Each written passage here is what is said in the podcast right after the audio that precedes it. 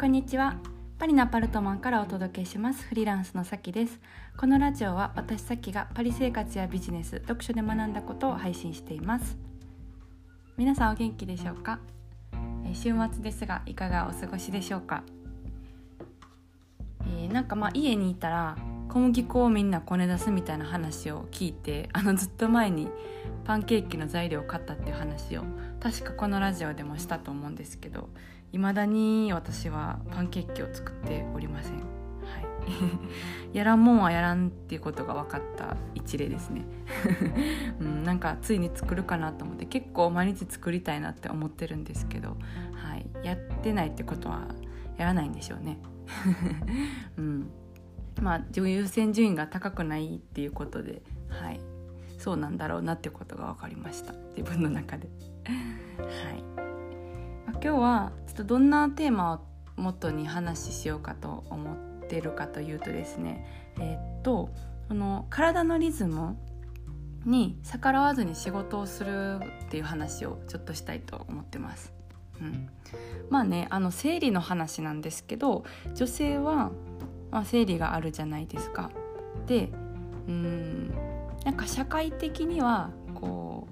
生理はちょっとタブーみたいな空気ってあると思うんですね。日本でもそうだし、欧米でもそんな会社とかでね、私生理なんでみたいな言う空気ではないんですよね。でもやっぱりね、どれだけ体調を整えてても生理って絶対月に1回来るから、もう逆らえないじゃないですか、どれだけ気を使っても、でそういうねことを、隠さないといけないとか、それを隠して自分のせいじゃないのにね、体のリズムに反して無理して働くっていうのは微妙やなって思いましたね。そう私会社員時代の時は、営業やったんですけど、男性が多いっていうこともあってちょっと言いづらかったんですよね。生理になってで体調がやっぱりねすごいしんどくて、机に座ってるのもちょっとみたいな、感じだったんですよ。でそれを貧乏ゆすりにして、貧乏ゆすりの揺れで自分に対して痛みをごまかすみたいな作戦をよくやってたんですけど、その頃は何も自分をいたわるみたいなことをね、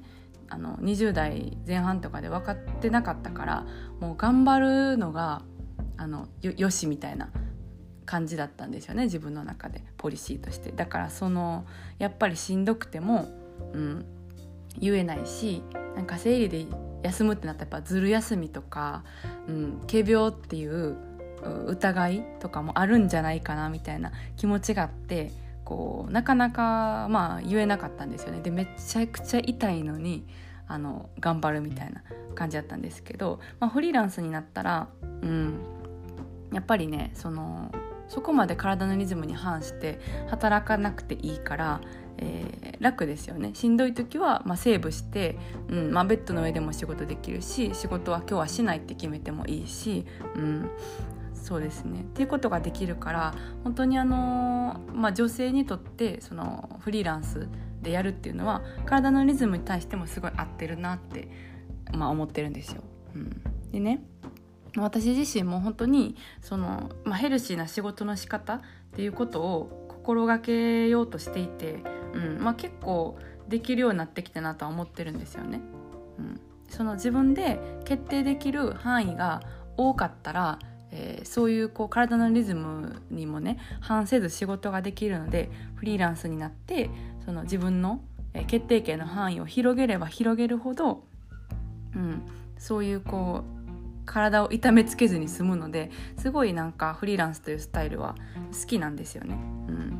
でも最近自分が、生理になってちょっと痛いなみたいな感じだったんですよ。でただやっぱりその日に結構大きい、仕事をしないといけなかったんでやったんですけど、やっぱり無理してやったらその体調不良がすごい長引いたんですよ。長引いてるんですよそうそう、うん、だからやっぱりなんか良くないなと思って、うん、とそのでね、言いたいこととしてはやっぱりこうなるべくオープンに言えるような文化があったらいいなって思ったんですよ。だってもうその体の機能だから無理じゃないですか。しかもこうその子供を産むための、なんていうんですか、体の機能として、生理があるから、まあ人間的にも社会的にも女性的にも絶対必要なものだから、まあ、本当はね隠すべきじゃないし、まあ、言ってもいいべきものなんですけど、そう、まあ、昔からねのね、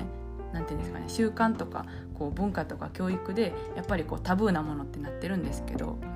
もっとオープンに言える文化があったらいいなって思いました。そうで、台湾ってね結構その生理先進国なんですよね。そうで、会社とかでもこう生理になったらなんか今日生理なんで休みますとか言えるし、何よりもその男性の生理への理解がめちゃくちゃ深い国なんですよ。だから結構こうカラッと言えるみたいな、だから体にとってしんどくない仕事っていうのが会社員でもできる国なんですよね。まあ、気になる方はよかったら Google とかで台湾生理とか調べたら結構出てくると思うんですけど、割とね先進国なんでね、そういうのができうるんだっていうことを知って、なんかそういう文化が広まればいいなって思いましたね。はい、そうだからなんか私自身もその、まあ、こういうラジオとかね発信とかでなんかタブーなことっていうのを、まあ、言わないっていう、まあ興味がなかったら別に言わなくてもいいと思うんですけど、私自身はまあ興味があるから、興味があるのになんかちょっと隠すみたいな無意識的にね気持ちでいるのは、まあ、タブーって自分も思ってるっていうことだなと思って、そうちょっとラジオで言ってみようかなと思ったんですよ。そうで、あとこのきっかけ、まあ、言おうと思ったきっかけとしてはまあ、自分自身がやっぱり、なんかしんどいなと思ってる時に仕事したらこう体のリズムに反して全然ウェルビーイングじゃない仕事の仕方になってるんで、それをちょっとツイッターでね書いたんですよ。なんか生理でしんどいのに本当にぼーっとするのが気持ちいい日だからそうするべきなんですけど、無理やりゴリッと仕事をしちゃうと体調不良になったりとかしんどくなったりするんで、体のリズムに沿った仕事をするのがいいなみたいなことを書いたんですよね。そしたら結構こういつもより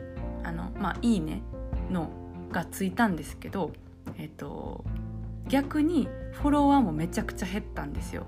で、私は結構、まあ、発信の歴が3年か4年ぐらいで、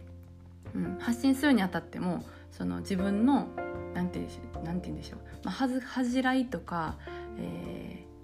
っていう何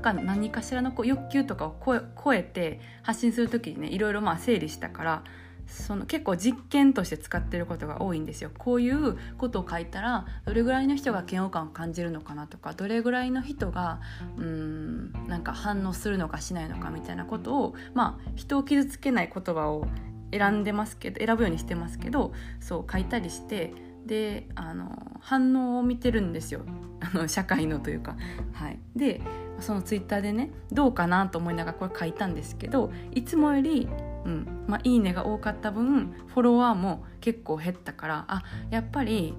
逆に思ったことはね、その意義のある、まあ、発信というか人の心に残る発信が、まあ、できたんじゃないかなっていうのを、まあ、思ったと同時に、あともう一つはやっぱりこう嫌悪感感じたりとか、そんなんなんか表でこう、まあ、言うなよみたいなことをきっと無意識的に思った人とかが、フォローを外したと思うんですよね。